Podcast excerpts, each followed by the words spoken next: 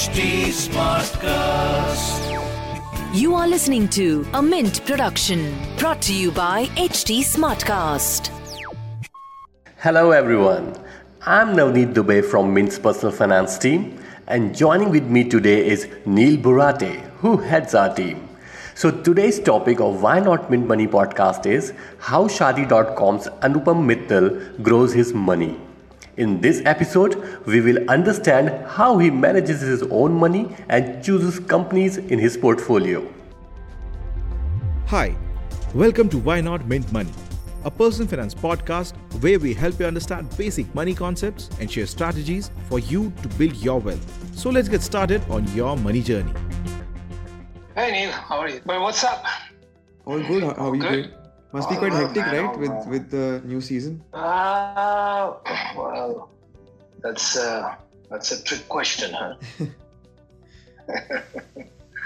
well, it's hectic for the Sony guys. I don't know if it's hectic for me. Fair enough. Yeah, but uh, but look, nice to connect, man. Likewise. Uh, what's the story you're doing, buddy? Yes. Um, so just to brief you on this series, it's part of a series that we call Guru Portfolio, where we talk to um, people who um, either manage other people's money or who are Mhm. prominent uh, in society and the economy and so Mhm. on, about how they manage their own money. I see. Um, so I head the personal finance team at Mint, and Yeah. uh, that's what we specialize in. Oh, good. Good. So I have somebody counterintuitive stuff that uh, probably goes against all tenets of sensible finance. In fact, But, uh, uh, let's begin from there itself. So you Yeah, had put yeah, a sure. uh, LinkedIn post which talked about how concentration rather than diversification is the key to building wealth. Um, Yeah. so in that context, do you are you quite concentrated in your personal portfolio? Yeah, look, you know, see, I think, you know, that uh, that post, I think, needs to be taken sort of uh, within context, right? I mean, otherwise it feels, uh, you know, without context, it feels like I'm telling everybody should be concentrated in one or two assets, right? But that's not true. That's not what I'm saying. What I'm really saying is you need to figure out what works for you and what lets you sleep well at night, right? And uh, that's the strategy that one should follow. So, in my case, look, I've tried public investing, I've tried investing in creative assets a long time ago. Uh, I've done the real estate investing, right? And none of those actually worked for me. And for various reasons, perhaps, right? Maybe I've got the wrong cycle on real estate. Uh, public markets, again, I could have got the wrong cycle.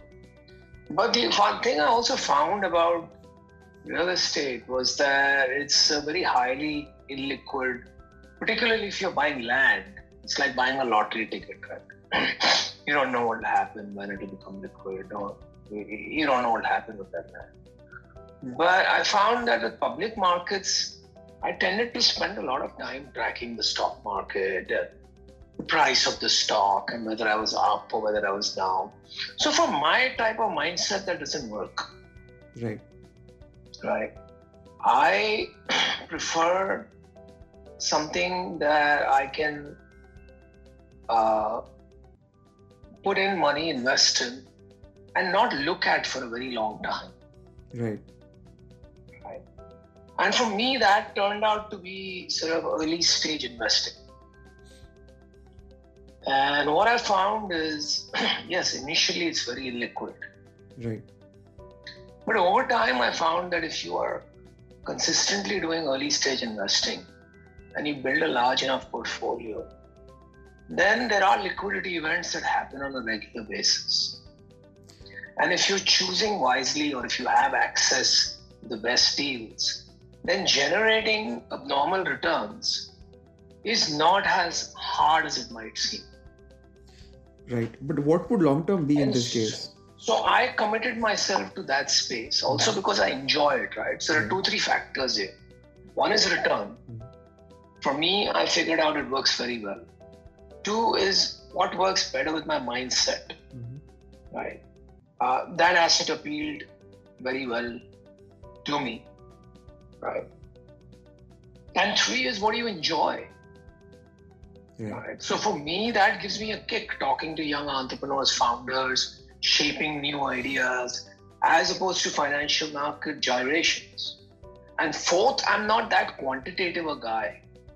Right? I think of myself as more qualitative, Right. somebody who understands human behavior and things like that. So these things sit well for me, right? So that's why I decided I am going to go all in as far as early stage investments are concerned. Right. So, um, what would your average gestation period be? Like, how much time would it take for you to get an exit from, on average, from your investments? See, the hope is five years, right? But it doesn't happen in India. right? India exit stories are more like 10 years. Right.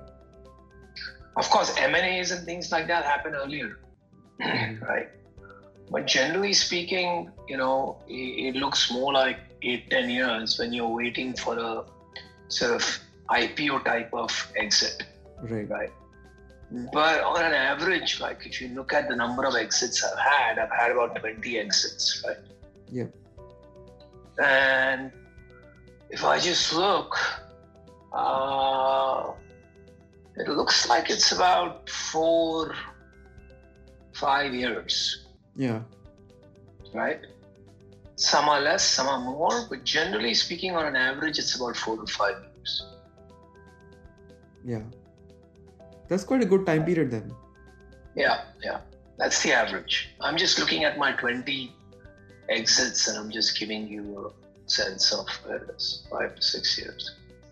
But the big alpha contributors, I think those generally take 10 years, Right. Right? If you want a several thousand X return, then that you have to let the company play out, Yeah. right? But yeah, so that's that's kind of so that's why I'm concentrated fully in the early stage space, and uh, and my time frame is really forever. Yeah. So I don't, you know, think about it in terms of five-year cycles. And I know that if I keep doing the right things consistently, the liquidity opportunities present themselves, if not every year, every second year. Sometimes you hit air pockets like the one we just hit, and then you may not see any liquidity for a couple of years. Yeah. So that's the that's the that's the flip side of the argument. Right. Right. So, if you had to divide your portfolio percentage wise between Well, um, startup investments, uh, public equity, uh, yeah. debt, etc., how would that split go? yeah. Hmm, interesting. It's like 99% uh, startup investments, Right. right? And obviously, I mean, some part of it is my own operating companies as well, right? But there I've not put in that much money, right? Because I've started from scratch. Yeah. right. So, but if you look at actual capital invested, yeah, I put in some money there, of course, a couple of million. Then. If you look at actual capital invested, it would probably be. Uh, it's all startup. It depends on how you look at it. If you want to look at it from a mark to market standpoint, Yeah. right? If you assume, you know,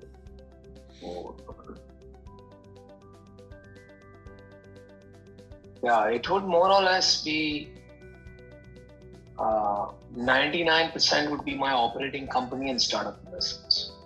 Right. So that includes your stake in Shaadi.com. Yeah. And the balance, I assume, would be in um, some sort of safe debt instrument. Or There is no balance left. I'm telling you, 99% Okay. is startup investments. okay, There's no balance left. right. So Well, I uh, mean, I have some a couple of properties, but you know, I mean, that would be maybe. Let's see, right? Actually, yeah, I take that back. Uh, Yeah, I'd say five percent is real estate. Mhm. Five to seven percent is real estate, Right. and uh, you know, uh, you know, rest of it is operating company and startup investments. And between these two categories, would you have a rough split, like between operating and, and startup? Yeah, I think you know. I think both have done well for me. Are you talking about mark to market? Whichever is easy, easier for you to calculate. No, look. If you look at it from a capital allocation standpoint, then obviously it's all startup because I haven't, you know, I've put maybe a million or so in the company. Wait, wait. Let's let's redo this. I forgot about some debt that I've given out. So about two percent debt Okay. given out. So loans to That's a. people, etc. Hmm? G- debt given out as People a and com- com- companies. right. About six seven percent real estate Okay. and ninety three percent uh, uh, private company investments. Okay. Okay. So highly concentrated. Right. And any num the number of startups you would have invested in would be what? More than 200 now with Shark Tank. I mean, that itself. So about 220 maybe approximately. But that would be skewed to a few, right? I mean, um, you would have return, returns are always skewed to a few. So I'll give you some numbers. 60 of the companies have already failed. okay, Okay. 20 have already got good exits from. okay, Uh, 60 more will fail. Probably. I don't know. 40, 50 maybe will fail. right, right, Right. Uh, another 40 will give me returns, out of which 10 are going to be super abnormal returns. Mhm. That's kind of what it looks like. Right. I've got about three, four unicorns, maybe about eight to 10 unicorns in the portfolio. So eventually I'll end up with seven, eight unicorns. right. Although I don't like that language, so I'm not chasing unicorns as such. I'm just chasing a good return. Sure. And a good return for you would be what CAGR?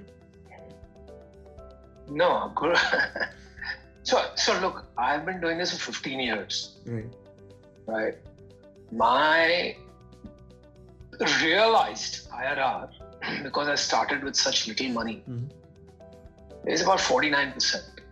Mhm. That's realized over 15 years, Right.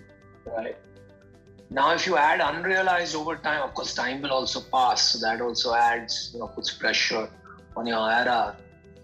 But given the companies that I'm seeing in my portfolio, I think I should be able to maintain an IRR in the 40s, Hmm. right? So now, I know the future is not a predictor of the past, but when you have that kind of lucky streak, if you want to call it that, Yeah. for you, your benchmarks becomes, you know, 40 plus percent, right? Okay. Right. So when I look at something, I want to believe that it can give me, you know, uh, 50% type of IRR or maybe a 100x return over the next next 10 years. If I believe that a company can do that, then I'll Yeah. invest in it. Now you mentioned that with public markets, there's Yeah. a lot of daily tracking of stock prices involved. Um, with private equity, how often do you review and track your investments? so we have a system, right? hmm Uh, most of the companies, at least the ones that are worth tracking, send us a monthly or a quarterly, depends, some send monthly, some send quarterly. Right. Uh, they send us an MIS, and broadly we look at it, Okay. whether we need to deep dive or no. If it's on track, it's doing well, everything's okay, we're fine. hmm Uh, we don't really bother. Okay. If it's doing very badly, also we don't bother because there's nothing we can do now. it's Yeah. too late. Yeah. Right. Uh, if the founder has written that they need help in certain area, so you know, there's something going on, then we jump in and help out. So we've helped out a lot of our companies with bridge financing, helping raise them Series A or Series B, connecting them to angel investors, connecting them to customers, right? So. Okay. Um, So how often do we talk to? We don't talk to some companies for months at end, mhm, but some companies I talk to on a weekly basis. At any given time, I'm talking to at least at any particular given time, I'm talking to five to seven companies regularly, and that might last for a few weeks, and then after those companies will get replaced by some other companies, right? If you know what I mean. yeah, yeah. So, if you had to name, say, two startups that you would think are your best investments ever, which would those be? Well, you mean realized or unrealized? Both. Yeah, look, realized, I think it's very clear, right? It's Interactive Avenues, which became India's largest digital ad agency. And it's Makaan.com, which gave me, a, for an absolute standpoint, it gave me a great return. Now, if you look at unrealized, Mhm. uh, you know, obviously, there's uh, uh, there's a few, right? I mean, there's Ola, there's Rupeek, Yeah. right? There's so we've got a bunch of companies there. There's Jupiter, the neobank. There's Zenai, a company in the US, is doing really well. Uh, there's Agnikul, which is the rocket company, which I was an early investor in. Right. So many of these have grown pretty well.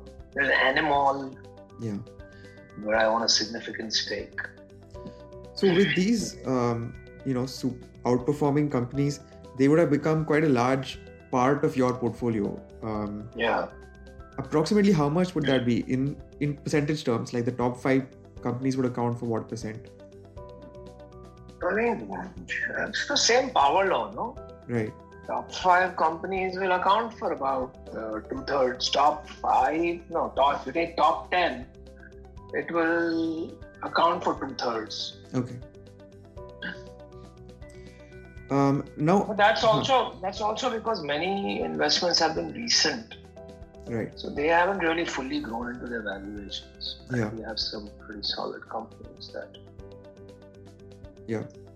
Uh, there's also FarEye, for example, which is a very healthy investment, uh, which is a unicorn. I think they're at 500 million. Uh, there is another one called uh, yeah, FarEye or Whatfix, which is again a unicorn. They're at 500 million. Okay. So if I take all these companies, the top 10, Mhm. investor in BigBasket also owns some shares there. So I take the top 10, and I think they'll account for about 60, 70%. Okay. Yeah. Right. Now, given that most of your portfolio is in illiquid uh, private companies, you would have an emergency fund, right? Uh, a sort of amount that can see you through for a long period of time. So, how do you calculate that? Normally, it's done as a percentage of. No, no, I, I have a line of credit. I don't have an emergency fund. Gotcha. Right. So for me, I have with my banks and wealth managers based on my assets, I have pretty good lines of credit Yeah. because I pay interest of nine to ten percent. Yeah. The return I'm generating is north of forty, right? So Correct.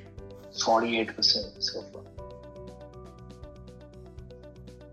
So I don't block my funds there, but my line of credit sometimes I use, sometimes I don't use. Sure. Fair enough. Do you have um, life or health insurance? I have both, Mhm. but uh, health insurance is through the company, we have a corporate plan. And life insurance is not something I did on my own account, frankly. It's Yeah. something that my dad subscribed me for when I was very, very young. Gotcha. It's typical things that everybody used to do back in the 90s. Yeah. Uh, so same way, I have a life insurance policy, but I have not bought any on my own. Yeah. Was it an LIC policy? Yeah, exactly. Um, now, there is a trend of rising inflation in this environment. Um, do you have any faith in either gold? Well, real estate to some extent you do, um, but in in how would you protect yourself from this kind of environment? Uh, do I need to protect myself? I'm, st- you know, if I'm generating more than 45% returns Right. and inflation is even at 7 and 8%, sure, my real return comes down. Yeah. But I'm not trying to optimize two percentage points, right? I'm playing for abnormal pro- returns. Yeah. I'm not playing for. Uh, that's why I said, you know, I don't understand quantitative and optimizing. You know, instead of eight percent, how do I increase my return to nine percent? Yeah. मेरा दिमाग नहीं चलता उसमें because that is not my personality. Right. Right. Uh, मेरे को हिसाब में मजा नहीं आता है to do accounting and all that. That's why you know my goal is to you know you become so wealthy that you don't have to keep accounts, so you don't have to keep budgets. Yeah. That's the whole objective. because I don't know how to. So I'm, I'm not trying to optimize for that one or two percent, right? I'm trying to find alpha returns, Yeah. right? So for me, inflation doesn't trouble me as much. What troubles me is, and they're connected.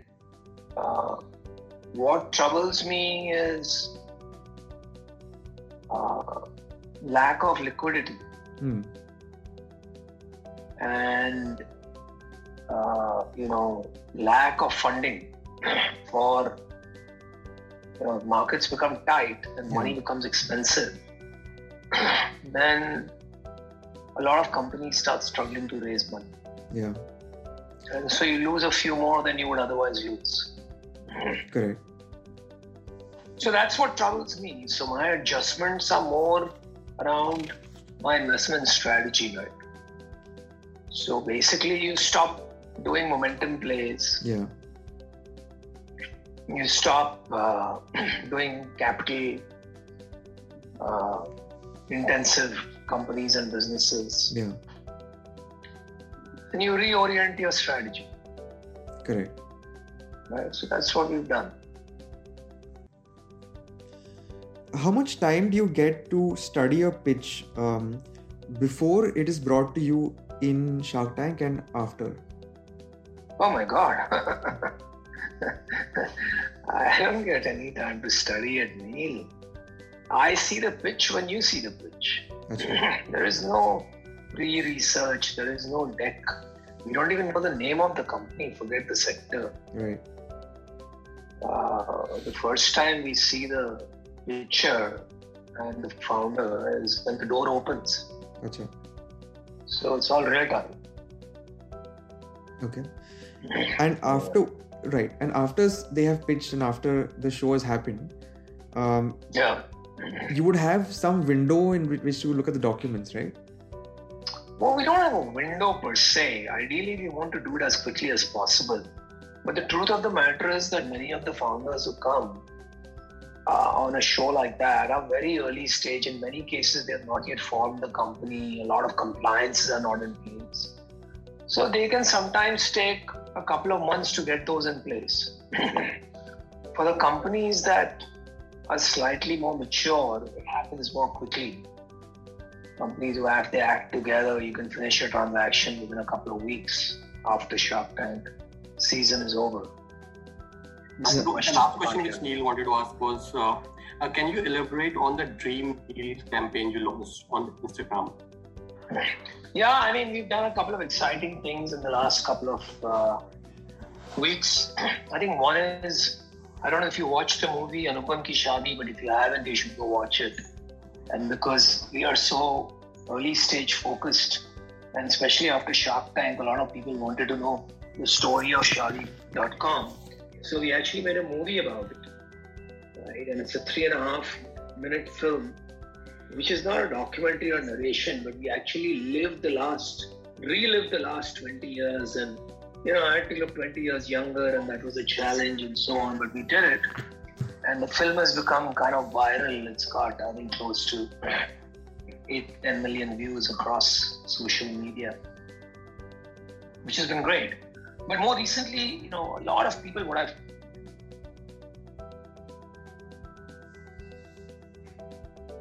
funding and input and some mentorship.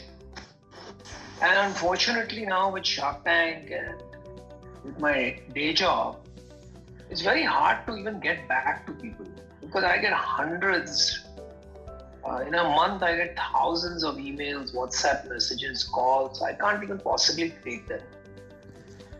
But there are a lot of young people who are very inspired by entrepreneurship and they want a chance to meet people like me and they want a chance to uh, you know try their hand at something but they don't know how so dream deal fundamentally is an initiative for us to try to inspire these people.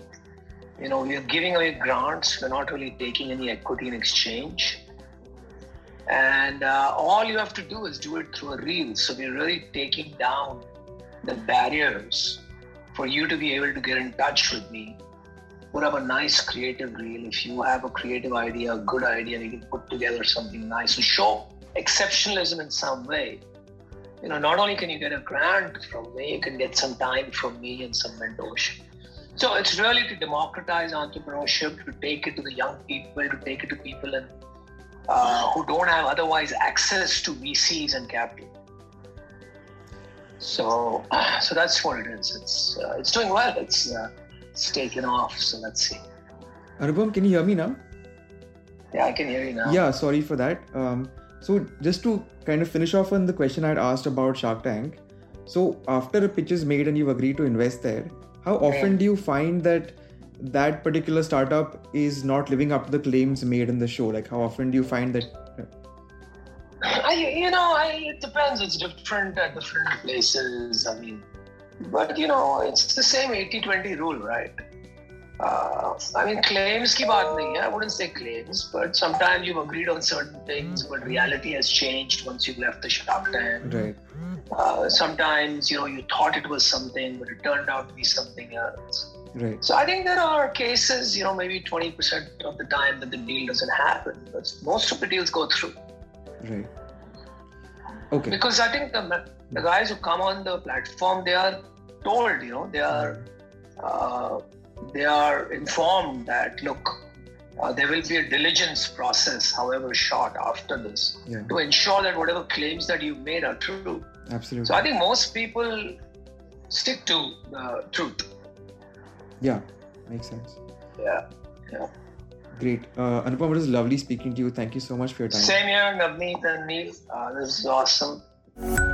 That brings us to the end of our episode. If you would like to know more or make suggestions of a personal finance topic that you want us to cover, you can reach out to me on Twitter at I'm Navneet Dubey. Thank you for tuning in. See you in the next episode.